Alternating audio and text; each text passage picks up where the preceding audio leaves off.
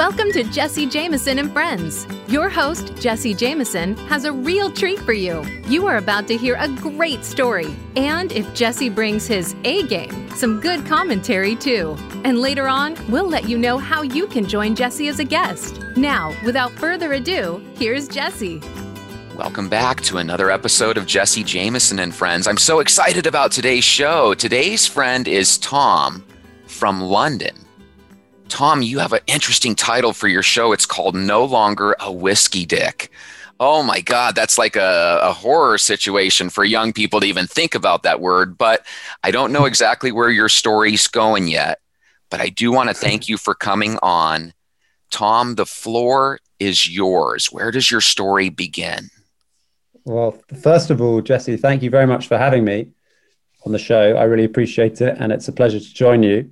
Uh, I guess my story would begin whenever I first started drinking to excess, which would have been at university, which was at the start really, really good fun and pretty harmless fun. I didn't really get hangovers. It didn't feel like it was so much of a problem. And uh, of course, you know, no longer a whiskey dick is referring to um, the part we'll get to eventually in this story, which was me conquering these um, addictions. But you know, to cast my mind's eye back to where this all started, it would have just been boozing with friends, which you know, here in Britain, that is as it is in America, but partic- particularly here, we have a great boozy culture. We love going to the pub. We love drinking pints of beer and pre-drinking, and you know, my friendships at uni, which I've still got, and I love my friends from uni. My girlfriend I met at uni. Um, everything at among my friend group, at least at uni, centered around boozing. Um, and to be honest, they were the funnest years of my life. I wouldn't trade them for anything. Uh, but it really would be, you know, getting drunk all the time. Tom, when I was uh, at that age too of, you know, 21, 22 and stuff, I just really enjoyed the freedom of finally being able to go into a club or a bar or even to the store just to buy a beer or what have you. But take me back a little further. I've seen pictures of you with it looks like your brother and your pop um, on some of your YouTube videos. And oh, yeah. and it looks like you have just a, a really happy childhood. So I'm envisioning a happy kid that through prep school and stuff before you even got to the university, did you did you not really need alcohol or did you occasionally go out on a weekend and drink a couple beers? What was your experience before you went off to college? Uh, I mean, there was some boozing occasionally. Uh, you know, at school, I I enjoyed in my family life, I never really drank. Pretty happy family life, pretty lucky on that front. Um, you know, both parents still together and a, and a younger brother, two years younger than me. So, you know, I'm very lucky on that front. But at school, it, you know, it's fun to break the rules and and drink. Uh, and I went to boarding school, so I wasn't really meant to do that, and I did. But it wasn't you know, it was more of a rule breaking thing and a camaraderie thing. And you can't really get away with getting that plastered, you know. It's not like I blacked out and got into into the kind of trouble that I would get into later on at school. But maybe the maybe the seeds were sowing at school because I, you know, I was not exactly the best behaved person at school. We all want to party um, and be cool and popular when we're in school. Yeah. It, sound, it, sounds like you were just that. Now, for our listeners at yeah, home, Tom, sure. Tom has a wonderful angelic voice and he really loves music. Tom, did your love for music start as an early kid, and were you already experimenting with, um, you know, singing and and getting together with people for music uh, reasons back in high school? Uh, yeah, I I grew up uh, obsessed with the Beatles, watching the Beatles anthology um, documentary series, which is really, really good. It's six parts to it, and the Beatles tell their own story. And around the same age that I was watching cartoons, I used to watch this documentary again and again. I watched it again last year. I love it. It's like the most soothing thing to watch for me because the Beatles, I don't know, they represent, they're like coming home to me as they are for so many other people. That's why people love them. Um, and their, their sense of melody, um, their wit, their personalities, uh, everything about them I just thought was so cool. Sadly, at school, no one else was really into the Beatles um, because, you know, a lot on my podcast, I interview a lot of people like you know I've interviewed Earth, Wind and Fire and Toto and and people from the seventies. They always say like, "Oh, I grew up on the Beatles," but you know we're a different generation, and it's like people were listening to the charts. People were listening maybe to Oasis was the closest thing, but they they were more interested in like rap and dance music. So I was always a bit strange for for my Beatles obsession, but uh, you know it didn't cause me any any great problems. And I had a couple of things, uh, a couple of bands as well in school, like, uh, but, but I never really took them that seriously. So, Tom, John Lennon has a favorite, uh, famous song that's a favorite of mine. And one of the lines in his song says, Imagine all the booze at the university. I uh, I enjoy a beer every now and then because I don't have a drinking issue. And in high school, I'm imagining with straight laced parents and you're just enjoying, you know, drinking with friends. I'd imagine you didn't really think you had much of a problem either. So take us now. You go to university a weekend party does it end up becoming like a, a, three days a week? And does that end up becoming every single day? Give us an idea of why did you start drinking on non-party days? Because i'd imagine you were starting to drink a lot. Yeah well so so yeah it's it's quite a weird i guess the thing is i've always been a slightly unusual character in the sense of at school for example i would drink as much as I could, and I got suspended for smoking. But then I also became house captain and like sucked up a lot to my housemaster. So I was a kind of cross between someone rebellious and someone trying to be responsible and do good. And I think that kind of sums up uh, in general my personality, even still to this day. At uni, I was having a great time because I met my girlfriend in first year. We've been together for 10 years now. Um, so I had a, a very kind of stable relationship. So initially, it was just like, well, we're all just having fun here. Um, my girlfriend's never been much of a drinker, interestingly. So, but you know, our friends were, were, were into drinking, and but I was always a bit of a clown, you know, kind of showing off um, with by you know by stupid stuff sometimes, like even just being rude to people at parties or um, doing outrageous things or just drinking more than everybody else. And it started then, but you know everybody had those outrageous stories those crazy like drunken stories. Were you that were tom were you the type that when you were sober you weren't so brave and outrageous? Did did was there a liquid courage aspect to drinking yeah yeah i'm not that outrageous when i'm so i'm not an outrageous person. You know i like to dress flamboyantly and you know i guess i've taken some risks career wise but in general i'm a pretty just you know i'm not like a hyperactive like I really actually dislike kind of hyperactive um, people who are just too much. Um, so, yeah, and I don't like kind of, pr- I, you know, I don't mind the odd prank or whatever, but I'm not like one of those people who's always got to be like playing a prank or always playing the fool. But um, I guess drinking, you know, it just felt like the, a good way of fitting in and felt like fun. Genuinely, just felt like fun. You know, I still kind of I haven't had a drink for three years, but I can I can just picture in my mind how much fun it would be to go to have a to the pub and have a few pints. I think so the main problem is it escalated. Uh, that's what I was just going to say. So, are you the type that if you do have, you know, a pint or two, it will become five or six, and and maybe a, a one day drinking thing will become a whole week drinking thing? Or are you are you secure in your own knowledge of your issues? That is that what it kind of equates to? Yeah, yeah. I mean, after uni, basically, um, when we started making a bit of money with the clothing brand, um, and and as uni progressed and people started moving to London to start their jobs, and you know, I loved socializing, so it, it turned into this kind of deal where it would be like every time we meet someone or meet up with a group of friends, a different group of friends, we'd have this really fun, really crazy night.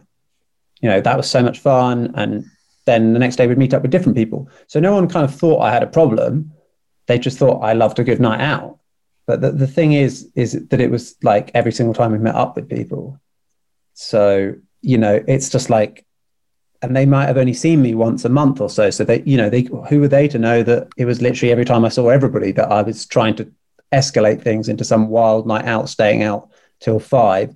and you know then and as this grew more and more, it would start like there'd be things like we'd make some clothing sales, um, and I and because this was a startup business that I wasn't expecting um, to necessarily work. You know, I might just decide, right, I'm going to go to the pub for breakfast and just stay there from 9 a.m. all the way till, you know, dinner. Then have you have, have you have you have you done that before?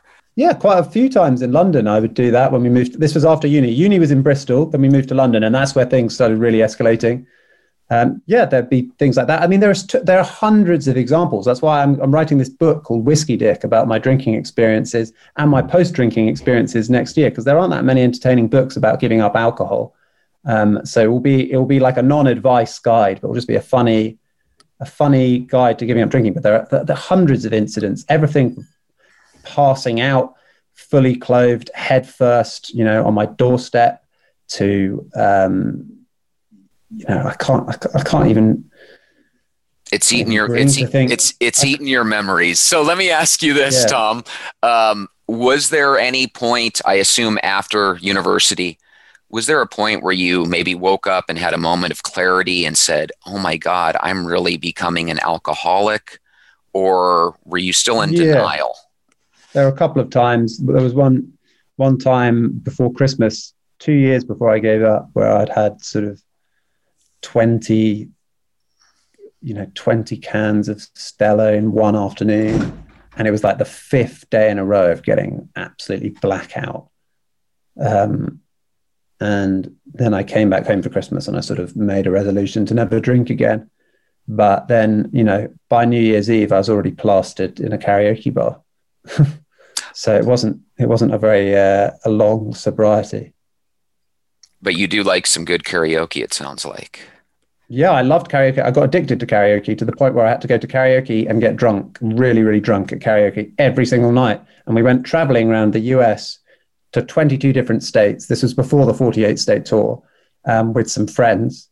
And, um, you know, I would get pretty you know, like angry, offended when they didn't want to do karaoke. Say we'd done, say we'd been to karaoke three nights in a row, and we were in a new city. They wanted to explore, you know, maybe go to a different type of bar, different type of entertainment venue. I'd be, you know, really quite pissed off about it. I'd insist on karaoke.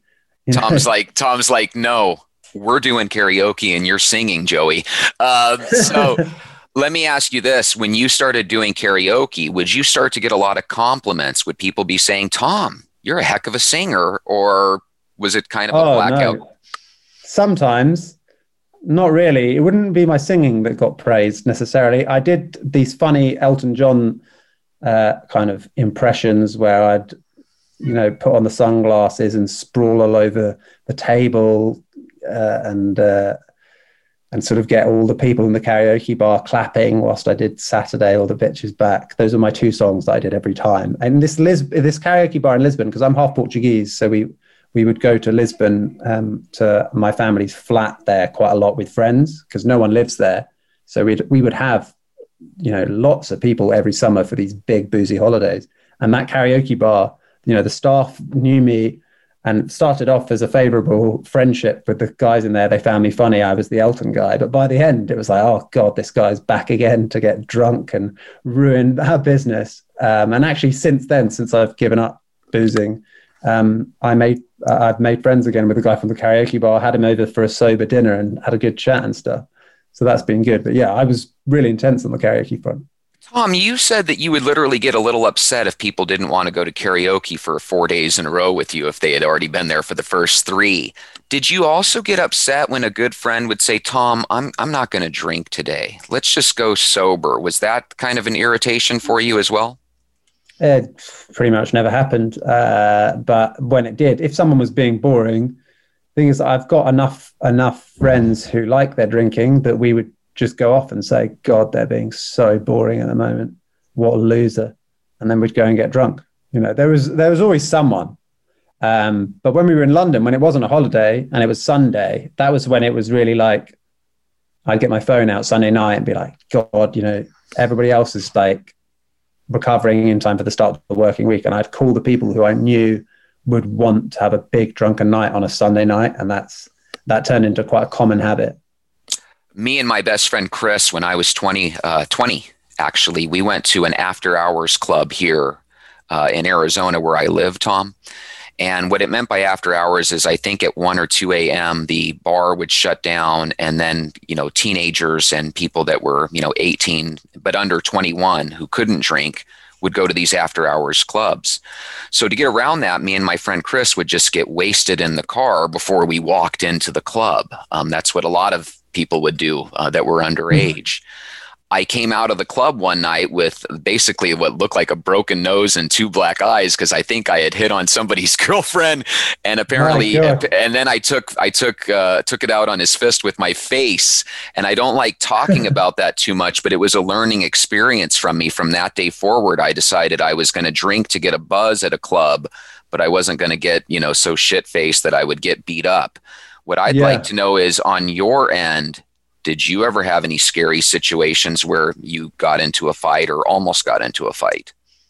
Um, well, there, yeah, there, I mean, there, there were some pretty, um, there are some pretty outrageous and, and kind of dangerous incidents uh, and a couple of head injuries that I had. So, like, um, I mean, I can't say that it was particularly my fault, but I was very drunk once in Lisbon and um, I was in a dive bar and I picked up someone's cigarette lighter to light my cigarette. And uh, this was at sort of 4.30 or 5 in the morning. And uh, we were in this dive bar. So there was this like quite old Portuguese guy at the bar kind of muttering some kind of thing, seemed like he was quite angry. I took a cigarette lighter, lighted my c- cigarette with it, and he got the ashtray and lamped me in the head with it, um, giving me this huge gash on my head. Um, and another time, um, I went to visit a, my housemaster at boarding school and got so drunk that I fell down the stairs of a train station and cut my knees open, cut my face open, cut everything open. My knees had to be stitched together with by paramedics on the train um, back into London, and uh, and my reaction to it was to uh, go straight to the pub covered in blood. I wasn't expecting you to say that, but uh, that's kind of a gruesome visual that you're giving. Tom, we're going to take a quick break. When we come back, we're going to get into a little bit more about uh, how Tom's life uh, started going downhill with the drinking. So we'll be right back.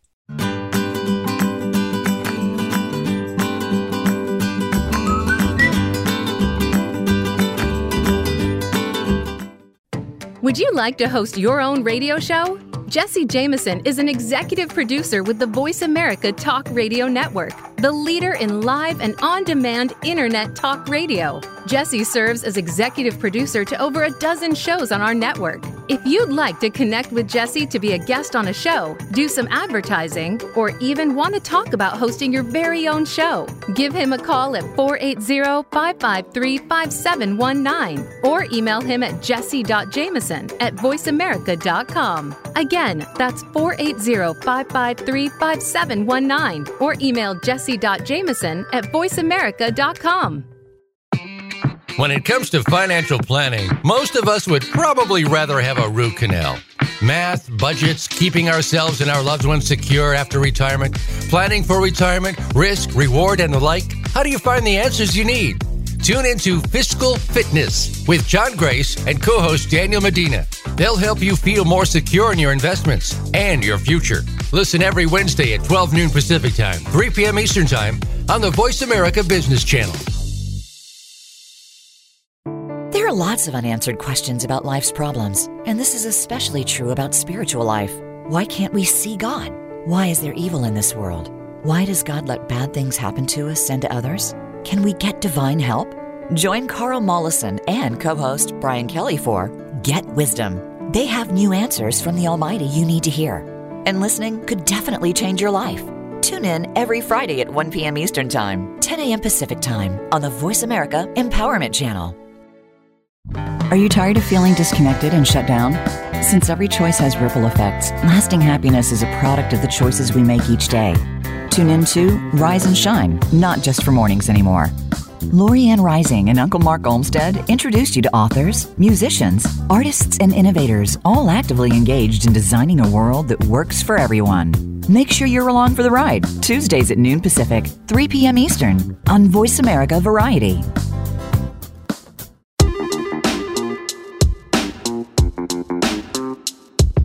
Thanks for tuning in to Jesse Jameson and Friends. Do you have a super short story that you'd like to have Jesse read on the show? Simply email him. You ready? It's jesse.jameson at voiceamerica.com. And who knows, Jesse might just read your short story on a future show. And now, back to Jesse Jameson and Friends. So, Tom, you were a drunk and you were very young at this point, which is scary because some people become drunks and they never, ever get away from it. I'm so happy to hear that you're three years sober but you're on, only 30 so you got another 50 60 years of life where you could easily pick up the bottle again. You have an adorable girlfriend. What is her name? Her first name? She's called debs. Debs. Okay. So you have this girlfriend debs. She's not a hardcore drinker like you are um, but i assume she still drinks a little was she kind of upset at you at all was there fighting Were you guys you know maybe break up and make up give me a, a scenario of how's debs taking this part of your life? Well, so bizarrely, it's literally, you know, out of anyone I know, pretty much, it's been the most stable relationship I can think of. You know, we never came close to breaking up. Um, it more came to a point that, and Debs, you know, as a result, would have a reputation as being unbelievably tolerant. Sort of, I don't know why she puts up with him. You know, that if you asked anyone, that would be what they would say. Uh, but I think it got to the point where I just sort of thought this is, you know, not right for someone to have to put up with this crap anymore. That was partly one of the reasons why I gave up. And yeah, there's uh, being only 30, it's quite daunting thinking, you know, there's quite a few decades left to get through without any booze. And, you know, life can sometimes be a bit hard, not least during this year. And, uh, you know, it's been, sometimes I just imagine, God, it'd be nice to have a glass of red wine or, you know, like a whiskey after dinner or something but it's you know I don't think it's for me. I don't think it's for the best. Uh, but luckily, you know, it it hasn't strained um, my relationship that much um, at all, to be honest. But I just think enough's enough. Like the amount of times that she had to wake me up, passed out in an Uber outside her house. The amount of times where she was up in the night worrying about me, looking, you know, calling me, trying to figure out what the hell was going on. No, it's not right. Tom, she's obviously very faithful and loyal. And it sounds like, in addition to being, you know, your girlfriend, it sounds like she's your best friend or at least one of them. Is there any thoughts yeah, on the sure. future? Is, is this the one? Do you do you kind of envision yourself ultimately getting hitched one day, or are you guys oh, happy? Oh, yeah, yeah. It's it's it's not a question of if; it will be um, a question of when. You know, it's just probably going to be post pandemic, and we've just been I've just been focusing um, and we've both been focusing on getting our kind of career path set up because we've followed quite an unconventional path. You know she's got her own agency marketing agency and I've got the clothing business podcast and music. So all of these are kind of startup ventures and it's been amazing to get them off the ground um, by this age. She's 29 and I'm, I'm 30 but yeah, so it's those two things that have just been stopping us, really. Tom, did alcohol get you randy at all? I say randy because in America we call it horny, but where you are they call it randy, don't they? Did Amer- did did did, did, did beer and alcohol and stuff did it did it ever make you where you had a wayward eye? Were you ever flirting with other girls in the pub? No, no, never. Uh, that, I mean, that's why you know I do say it's quite remarkable that um, it was that stable. But I mean, that's never really appealed to me to be a cheater or a gigolo. I like it, Tom. You're a good guy. So, Tom, let me ask you this though: if you love somebody, and obviously you guys probably have some sort of love life, or at least I assume you guys have some time over this last ten years. Your story is no longer a whiskey dick were you guys literally having were you guys having problems in the bedroom because of alcohol? No, no, I just like the title whiskey. okay, good. So now a bunch of people are turning off the show because they wanted to hear some good stuff. But uh, the yeah. reality is, I'd imagine if you're at the club all the time and drinking, you guys probably didn't have the most intimate relationship all the time, or were you guys surprisingly uh, like bunny rabbits and always uh, on each other? Oh, we we didn't we didn't struggle. That never uh, that never was a problem. Uh, nor was you know the whiskey dick thing was only for the funny title. Really, I'm sure there was the odd time where I got cursed by whiskey dick, but it wasn't a prevalent problem. It wasn't one of the one of the, the things that I wrote on my list of pros and cons of drinking.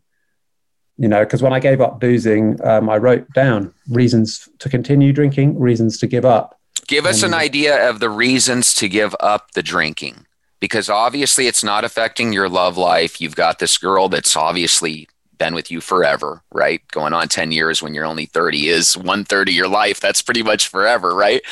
So, yeah. what type of problems were you having? And God, you got to be having a real problem if you're pulling out pen and paper and writing down pros and cons of drinking. So the pros are the popularity, the fun. You do enjoy a good drink for breakfast, lunch, and dinner.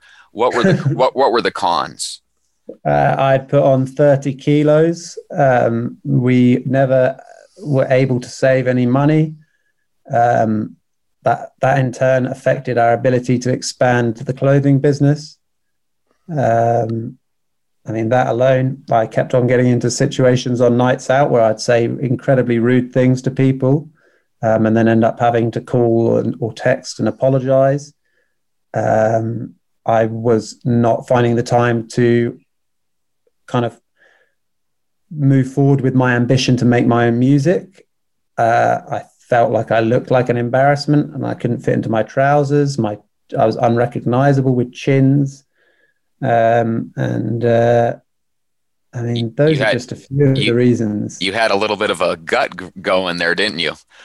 I uh, was drinking a couple of beers every night. And yeah, I, for sure. I, and I and I was drinking because I actually wanted to gain weight. I was like 150 pounds, and I wanted to gain some weight, so I started drinking some beers. I know that sounds goofy, but that's just kind of the way my brain thinks.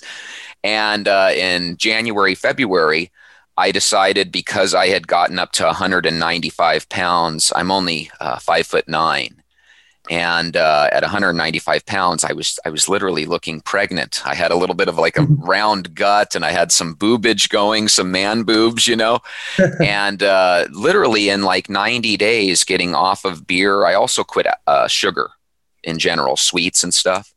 Uh, now I'm back to like high school skinny. I'm 165, and I and I feel great but I'm in the same boat you are, Tom. It would be really easy for me to call my friend Jen or, you know, to call my friend, uh, you know, Andy and, and potentially go out and have a beer. For a Christmas party, I told everybody I don't drink. And then we had a Christmas party at work, and all of a sudden I'm downing a couple beers. Again, I feel hmm. like I can drink because I don't really drink or don't really have an issue with it. But um, when you quit the alcohol, did the pounds come off? Because you look kind of like a skinny guy now. Are you skinny yeah, now? Yeah, they came off. I lost 30 kilos in a year.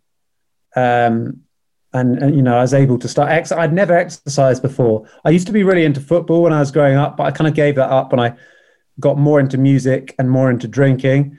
Uh, and I really, other than football, I don't really like kind of sports that much. You know, I like going outdoors. Like I've been skiing the odd time, uh, but I'm not like a big, big sports person. So it's kind of and, and I've, I've never been one of those gym people, but now I do a gym thing every morning. And but, so but now, really- but now you know this, Tom. Now you know that if you don't move around a little and you do drink the beer, you will get rather chubby. So it sounds yeah. to me like at least you learned something from that experience. So yeah, we're about sure. we're about the middle part of the show. Tom, give me an idea. What was the decision to go sober? And was it a weaning off of alcohol? What was your game plan to get off alcohol? Because I always find it amazing, different people's game plans. For example, my Uncle Jeff was the type that he would buy non alcoholic beer and, and kind of wean himself off of beer, but still be able to taste it. Did you have any unique game plans, or was it just cold turkey one day? Well, there was there have been a few attempts to give up alcohol. The first was when I got thrown out of the pub for singing Elton John Crocodile Rock too loudly. Um, it, the footage is honestly so embarrassing. It's like what it's like. It's like someone's hallucinating or something. Oh wait, so there's fo- there's footage of you somewhere where yeah, my friend whilst... has it. I can't watch it because it's just too. I look so awful and like a homeless person um, who's who's addicted to drugs. Like you know, like literally just like someone who needs to be taken into a mental asylum or something. I look like that. Dr. Jekyll and Mr. Hyde, so to speak, right? So you're seeing it somewhat sober. You're seeing this replay of this video, and you're like, "Ooh, God, that's not me." But unfortunately, yeah. it was yeah. you, right? So you yeah. try you try stopping. Give us some of your failures at stopping before we get to your success. So that that was a failure, but that was when I gave up smoking. That was in 2014, uh, and I bought these non-alcoholic lagers in the end um, to to quit the smoking and I drank them, and we kept up our social life more or less. And uh, and I managed to give up the smoking. People didn't seem to mind too much about that. You know, it's not like it's that. It's quite communal. Like I did make some good friends um, by having cigarettes during the day at university, but people aren't going to be like, "What are you doing, giving up smoking?" It's more going to be an inner temptation. Drinking is a whole other matter. There was there was a time a year later, 2015, when I um, that I'd mentioned earlier, when I had 20 cans of Stella in an afternoon before Christmas, and it was like day five of the bender. Then I was going to give up them, but a week later on New Year's Eve, I was back in the karaoke bar. I, I mentioned that that one, and then so so the the final time um, was was years after that, and you know in in the interim there was all sorts of like ridiculous stuff that happened, like the karaoke addiction. Um, like when we were in in the US, um, I'd still be so drunk from our nights out that I'd I'd go to TV interviews about uh, clothing brand, still drunk. Oh my God. And, tell me, did you have any fun situations in that? Because in the times I've been drunk, you get really fuzzy and you start to answer questions weird. Tom, tell us some funny stuff that happened in those interviews when you were drunk. I assume they don't know you're drunk, right? Eh, or, or maybe they find out, but you're trying to hide well, it. They, correct? It, it, would vary. Well, it would vary. Yeah, it would vary um, a lot. So they would be um, one minute you know, on one occasion it would be I'd go in and they'd kind of cotton onto the fact that I was still a bit pissed. Like there was one on KTLA in Los Angeles, and uh, and wait, why were having, you why were why were you pissed? Uh, I think we'd just been drinking all night in LA in the hotel, and we'd only had a few hours sleep, and I must have smelled awful, um, and still been a bit drunk. I don't know why smells always do it for me. Yeah, I mean, I would have just had that lager breath and whiskey breath, and they they were doing the makeup, and I think they noticed I was a bit drunk there, but then they were still friendly. I think they probably thought, God, he's he's so drunk. But then there was another time in Memphis when um, they had previously been very friendly about um, the idea, you know, my sustainable fashion brand. They'd been very friendly about that and the email, and you know, it was a well worded email, hopefully, and you know, they seemed very excited. And then when I turned up, I just looked so drunk and was like, drinking a coffee and just obviously smell. And that night I was really obliterated um, drinking whiskey in Memphis. Um, I, I, you know, I blacked out completely, and we were in an Airbnb, and I, I went to the wrong, wrong house. I thought it was our Airbnb. you did not, did you really? yeah, I was in someone's front porch, like knocking the door, and they were like screaming at me to, you know, f off. Oh my God, that's crazy. And they're probably like, I don't want to open the door. Who the hell is this guy? Tom, that's yeah. a, that's an interesting story there.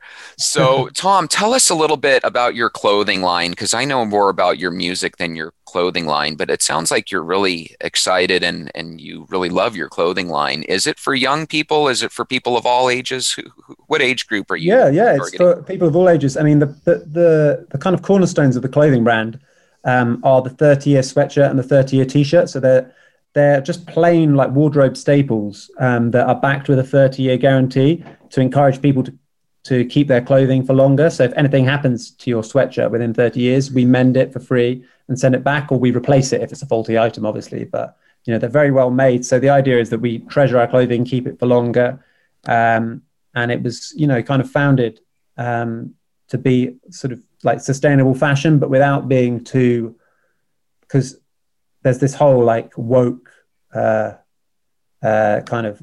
Some people regard a movement, um, a, a, movement in politics and in in um, you know in general life, social media, as this woke virtual virtue signaling type of thing. Um, some people are happy with that. I'm kind of apolitical, uh, but um, Tom. Some Tom. people don't like being uh, uh, like having sustainability shoved down their throat all the time. Tom, I'm apolitical. I uh, I don't vote. I don't vote, and people say, "Oh my God, what kind of American are you? You don't vote." And I say, "Well, I like to keep friends." if you tell somebody who you vote for in the states, you lose half your friends, and the ones that you end up yeah, keeping yeah, are the ones sure. that are kind of boring anyway. Um, So that's, that's so good to, to, be apolitical. I think the moderates are the saving grace of society. I'm still interested, but I found myself during lockdown. I don't know about you, but I got really sucked into following politics at one stage. And I was just like hating the type of person that I was becoming because it's you, you want to be able to see both sides. That's why music is so good. It really brings people together. Tom, I forgot to ask, what's your website if somebody did want to check out your clothing? Uh, it's tomcridland.com. C R I D L A N D.com. That's so right. tomcridland.com. Check that out. When you go to tomcridland.com, can you also check out some of your music? Yeah, yeah, for sure. Because I've agonized about whether to kind of split everything up, but I, you know, it's it's just me, me and my girlfriend um, with four businesses, um, you know, including her agency. I mean, that's more her responsibility, and she's obviously got her team with it. But I still do bits and pieces there. But you know, essentially, tomcridland.com has my music, my clothing, and then my podcast. And I've done 230 episodes of that so far. Um, and I think there'll be another 10 episodes out today. Um, now, so, when someone tells me 230 episodes, because I do one show a week, I'm thinking, is that over the course of years, or do you do like a show or two a day? Are you kind of a podcast junkie? Where you're constant? I became one this year. I became one this year. Yeah, I did, we released all of those episodes this year, um, and we've had because I just had this bucket list of people who I wanted to um, to interview. So I started this series called Greatest Music of All Time. And that seemed to be a great way of getting people interested in being involved. So I've interviewed people like I was talking earlier about Toto and Wind and Fire, but I've had um, loads of my, my, favorite artists on there. I've had uh, Jackson Five, David Crosby, Pixies, Pointer Sisters, um, yeah, I mean Davey Johnstone from Elton John band. It's actually yeah. it's actually kind of amazing uh, how many hookups you have in the industry and how many people you have interviewed. I was I found that amazing. Here's the thing. I'd be, be willing to bet about half of those people have struggled with alcohol and, and addiction problems as well. Yeah. Do those uh, do those things ever come up on the podcast when you guys are having a back and forth? Well, I tend to make the podcasts completely focused on my guests, and I just listen to what they have to say. And and, and actually, it's more or less been never, nearly never, that I've ever brought myself, my own story, my own issues, or my own music into it. I've never once said to one of these guys, by the way, I make my own music. Like, can you listen to it? I don't know. Maybe I will in future, but. You should, Tom, because I think that might be a confidence thing. I think you're awesome. So, we're going to take a quick break. Uh, and when we get right back, we're going to talk uh, about sober Tom because we've talked enough about uh, drunk Tom. So, we'll be right back.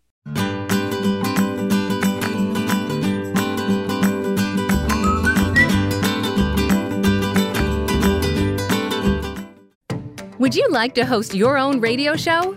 Jesse Jameson is an executive producer with the Voice America Talk Radio Network, the leader in live and on demand internet talk radio. Jesse serves as executive producer to over a dozen shows on our network. If you'd like to connect with Jesse to be a guest on a show, do some advertising, or even want to talk about hosting your very own show, give him a call at 480 553 5719 or email him at jesse.jameson at voiceamerica.com. Again, that's 480 553 5719 or email jesse.jameson at voiceamerica.com. In business, many leaders have a great vision, but find their companies are lacking adequate execution. Transformative Experts with host Chris Elias takes you behind the scenes with real life business leaders and transformative experts who can pinpoint why. Listen to learn how company culture drives execution to optimize results. How can you afford to miss it? Tune in live every Monday at 11 a.m. Eastern Time and 8 a.m. Pacific Time on the Voice America Business Channel. Have you ever been interested in technology or the application? Technology is always changing, and there is definitely a place for you in it. Listen for Coding the Future with Dr. Sharon Jones. Sharon and her guests teach you the skill set and present resources that help you incorporate and enhance technological know how in your current career, as well as prepare you for future success. Listen every Wednesday at 2 p.m. Eastern Time, 11 a.m. Pacific Time on the Voice America Business Channel.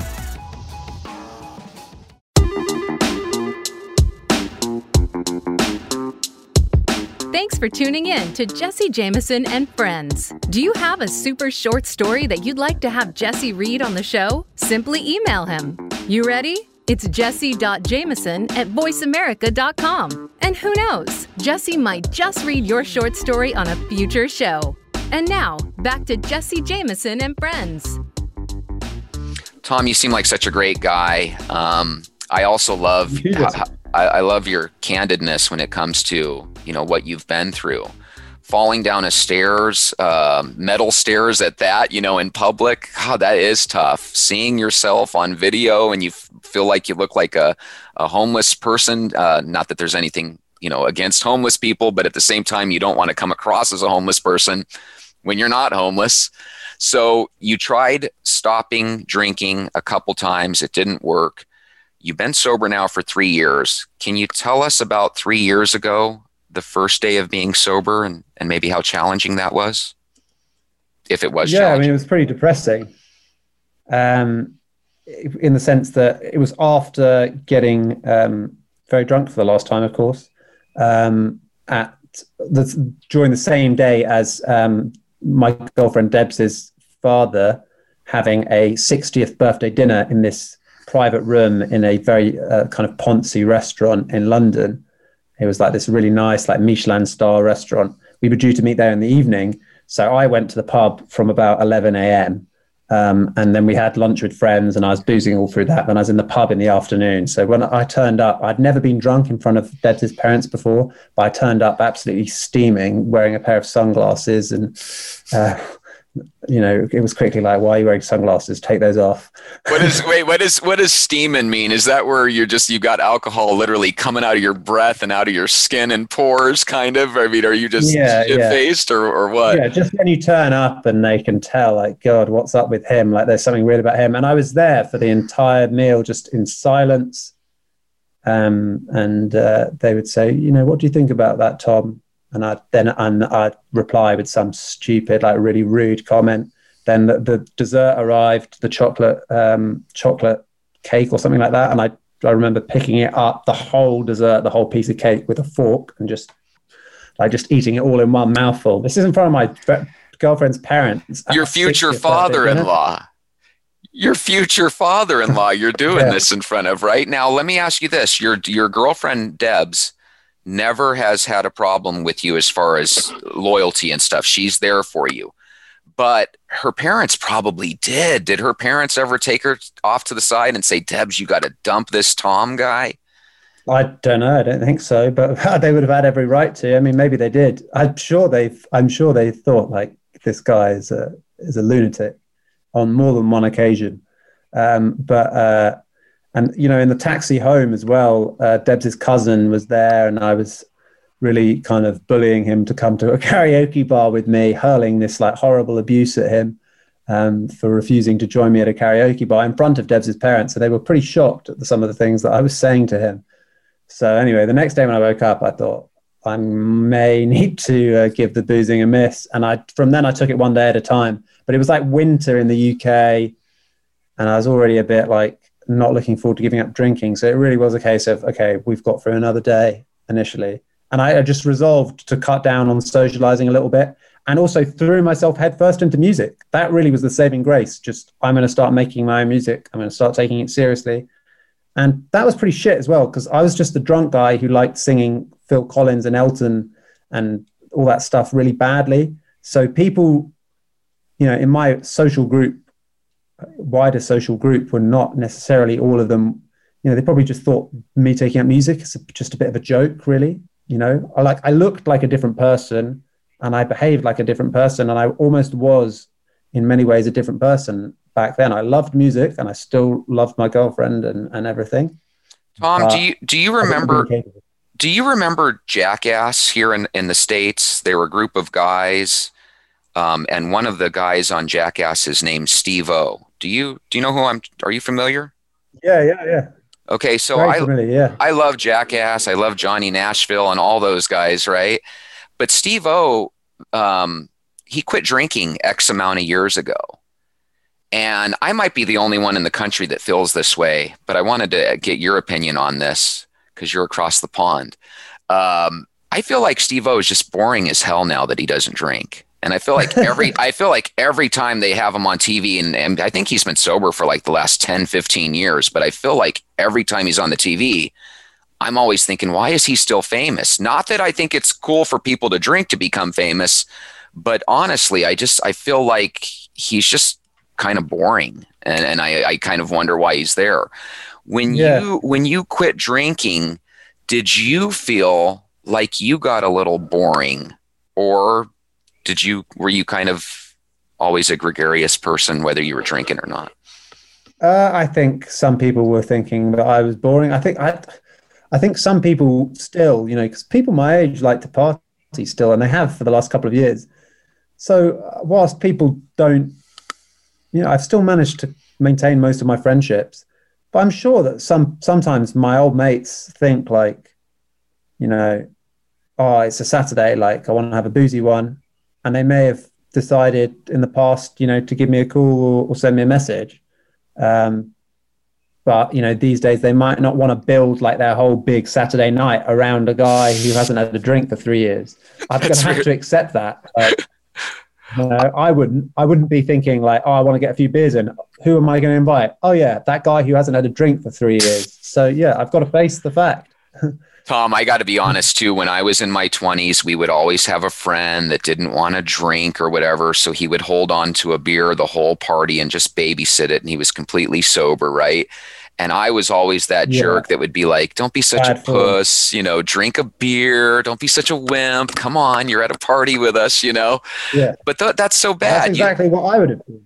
Yeah, and it's it's horrible, but it's like I look back now and I think, well, if they're that weak that they're going to listen to me, letting them, you know, letting me peer pressure them. Um, so, Tom, did you have withdrawal symptoms? My uncle Jeff, who just died on November nineteenth, he died of alcoholism. He oh, actually oh, ended up falling on the floor and uh, having a what's it called, a heart attack of the brain, the stroke, and uh, he passed yeah, away. Um, but he would always get sick when he stopped. Tom, did you get sickness at all when you stopped? I know you said you didn't have hangovers, which is a sign for people to stop drinking because that means you probably have alcoholism in your family. But when you stopped, did you get sick? Well, I, I only didn't have hangovers in the early days. And I definitely wouldn't have become an alcoholic in the sense of somebody who has whiskey for breakfast every morning and, and like, you know, never gets hangovers and just has a constant buzz on. It wasn't like that. It was more like there would be four days without drinking occasionally or a week without drinking, you know, or even long, but it's just every time I drank and it would be a lot you know, there, there would be like over 100, 150 kind of blackout drunk sessions. Now, year. Tom, that's scary as hell because, Tom, you are. I don't. What if somebody took advantage of you, either money wise? Did you ever get ripped off, or, or did someone ever steal I got money? mugged a couple of times. Yeah, I got mugged a couple of times. I got lamped in the head with a cobblestone. Uh, Portugal in Lisbon, all the streets are made out of these little cobblestones. Um, one of them was loose. Someone mugged me, got a cobblestone lamped me in the eye. I got I got my whole like eyebrow like it's been stitched back up, but they didn't they didn't stitch it back up in Portugal. They stitched it back up in England because I was so drunk in Portugal that I that I continued drinking with the gash, and then I was I was asleep all of the next day, and then we had to get a flight back to England. So I had to go on the on the on the plane, and I was with my brother, and he said, "You've got three eyebrows now, mate." he wasn't being very sympathetic, and then we had to wait all the way. So it was nearly two days later to get it stitched up again in the hospital when we got back to England. So that's, that's, yeah, there were, there were some really bad um, times where I was just like so out of control that I did get taken advantage of. How is your health in general? You are you pretty healthy guy, and were you even healthy even when you were drinking? You don't have any uh, high cholesterol or any problems with the heart or anything. I think I was headed down a pretty uh, bad path with my health. I'm not sure where where exactly it was. No, no, great problems, but I definitely had become overweight.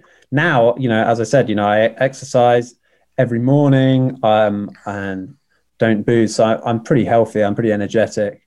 I mean, I was always quite energetic compared to other people. You know, I, I, I kept up like a pretty intense schedule of like partying loads and then like working really hard and never taking any time off doing either. I'm not much of a Netflix and chill type of person, even though I love TV shows and stuff. But it'll be more a case of, you know, if I'm if, if it's a Netflix evening, I'll I'll literally watch like 10 episodes of Breaking Bad in a row and get like obsessed with it and, you know, Google the shit out of like all the characters and. Hey, know. um, you respect some of the older stuff. Do people in the UK like Seinfeld? Uh, I know Noel Gallagher from Oasis is a big fan of Seinfeld, for example, like a huge fan. I, I actually haven't watched Seinfeld yet. I've only watched Curb Your Enthusiasm. So, oh, then uh, okay. If you like Curb Your I Enthusiasm, Seinfeld, yeah. I love Seinfeld. That was my favorite show of all time. I like all the wow, characters really and stuff. Yeah. So, Tom, um, sobriety, did it end up getting easier and easier? And did you, and here's the thing that I noticed you said your music was basically you just going in karaoke bars and singing Elton John and what have you. Now you're sober, you're starting to put pen to paper, you're starting to write little lyrics and jingles and full blown songs Tell me how things got a little easier because I know things do. Otherwise, you wouldn't be three years sober. Well, they um, they've got easier, but I've also had a habit so far um, of making them unnecessarily hard on myself. So, like, I really, really wanted music to work. Uh, so, you know, I wrote and recorded 130 songs. Um, and when I say wrote and recorded, I'm talking like I saved up my own money to the point of going to like uh, on 30 of them, we were recording in studios like Abbey Road and the Village Recorder. Um, we went to a cheaper studio for 100 of them, but you know, I'm talking about I wanted to do everything like the 70s and 80s way. I wanted, to, I, want, I wrote all the songs, I wrote all the lyrics, um, and uh, you know, 100 of them I wrote completely solo, and then 30 of them I wrote um, with with my band, the Tomics, which like was what I did before um, starting my solo career um, and and you know we're still kind of going now. Um, but so I write those songs with my mate Nick. But then a hundred of the songs I wrote by myself, and all of these songs, you know, recorded in um, recording studios. I don't have a label. You know, I paid for all of that out of my own pocket. Then we did the tour around the US, 48 states. Um, and so I really put like my heart and soul and my all into What does that cost, by the way? I, touring 48 sounds sounds extremely expensive a shitload of money. Like, and, you know, hey, be honest we, though, Tom. We work, we, we work at the same time, you know, to, to, so, so all of that music, you know, writing that level of songs, recording them all, doing all the vocals, trying to promote them, release them, playing all those shows, rehearsing. Uh, also, I had to have a manager, so I had to book them. Then doing the podcast and the clothing, um, the clothing and my girlfriend has has her business you know we need to like make the money to be able to afford it. So that's like already a full-time job and then we have these other full-time jobs. So um, i didn't maybe need to do that quantity of things but i look, you know i'm quite intense so about my work. So i became you know very addicted to that. Tom i'm going to make a prediction. I predict in the next four to five years everybody in the US, let alone the UK, is going to know who Tom Cridland is. That's just my crazy prediction. If it never comes true, who cares, right? But if it does, well, if it doesn't come true, I'm sure you'll care. I want you to become big and well known. But I know for a fact that we have better food here in the States than you do uh, there where you are. Am I right? did you get it? Did you get uh, to? Then in the UK, uh, probably overall, yeah. Like, I mean, London's pretty good though. London has have a lot you, of options. Have you ever tried Mexican food here in the states? Oh yeah, yeah. I love Mexican food. Oh yeah, I know. I love Mexico do. as well.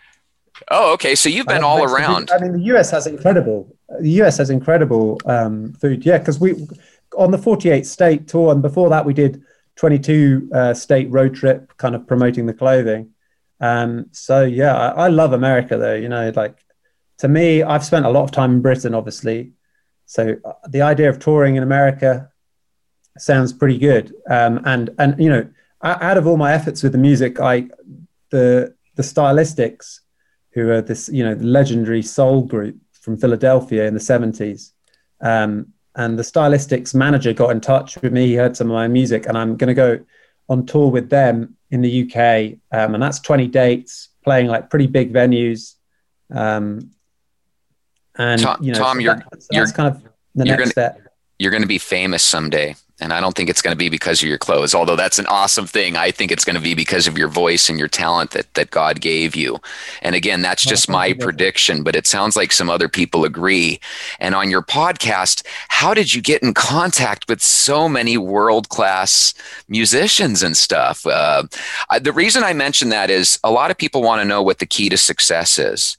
I don't think the key to success is any get rich quick, you know, scheme that you can see on a YouTube video from an influencer. Tom, I think it's doing what you did, going to all 50 states, pouring your heart, money, and soul into something you believe in, such as your clothing and your music. And I think the key to becoming successful is paved with a lot of, or the road to being successful is paved with a lot of hard work. Do you have any yeah. advice? Do you have any advice for, you know, maybe people that are up and coming that do have similar goals to you about, you know, the the, the hard work and that it takes?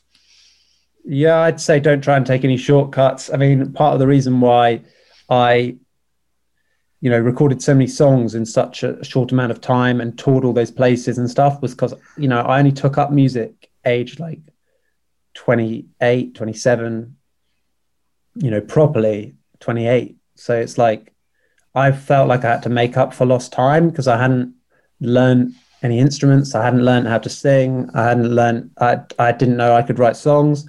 So I literally went full blaze. Um, and I, you know, yeah, I think putting the pressure on yourself is pretty, pretty um, tough and maybe ill advisable because it's not been like the last three years since getting sober have, for a variety of other reasons, um, been really, really difficult and really intense in many ways. Um, so yeah, I, I think my main advice is is that it doesn't happen overnight and you kind of chip away at it. I don't think you wake up like one. I don't think one day you just have this like amazing thing, and then from then on you're successful. I think maybe for some people, like lottery winners or prize winners or whatever, that happens. But I think for majority of people, it's like you just chip away at it every day and then suddenly you look back and you're like oh i've actually done quite a lot of stuff. Like i'm not doing that badly. If i compare myself to five years ago a lot's changed.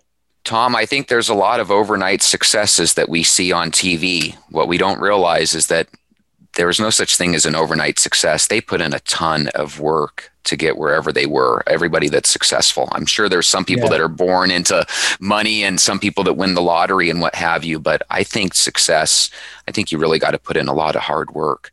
Tom, thank you so much for coming on Jesse Jameson and Friends. I always ask people, can we count on you to come on again in the future and share another story with us? Oh, yeah, absolutely. It's been an absolute pleasure to join you, Jesse. Thanks so much for having me. Especially when you become super famous, Tom. When you're super famous, I still want you to come back. So please don't ever forget about us here.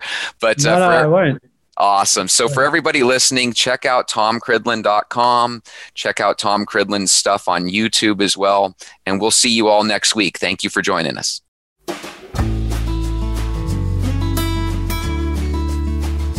Thank you for joining us again for another episode of Jesse Jameson and Friends. We hope you had as much fun as we did. Be sure to tune in again next week for another great story. Jesse Jameson and Friends is heard every Sunday at 2 p.m. Eastern Time and 11 a.m. Pacific Time. Jesse Jameson and Friends is a proud presentation of the Voice America Talk Radio Network. All rights reserved.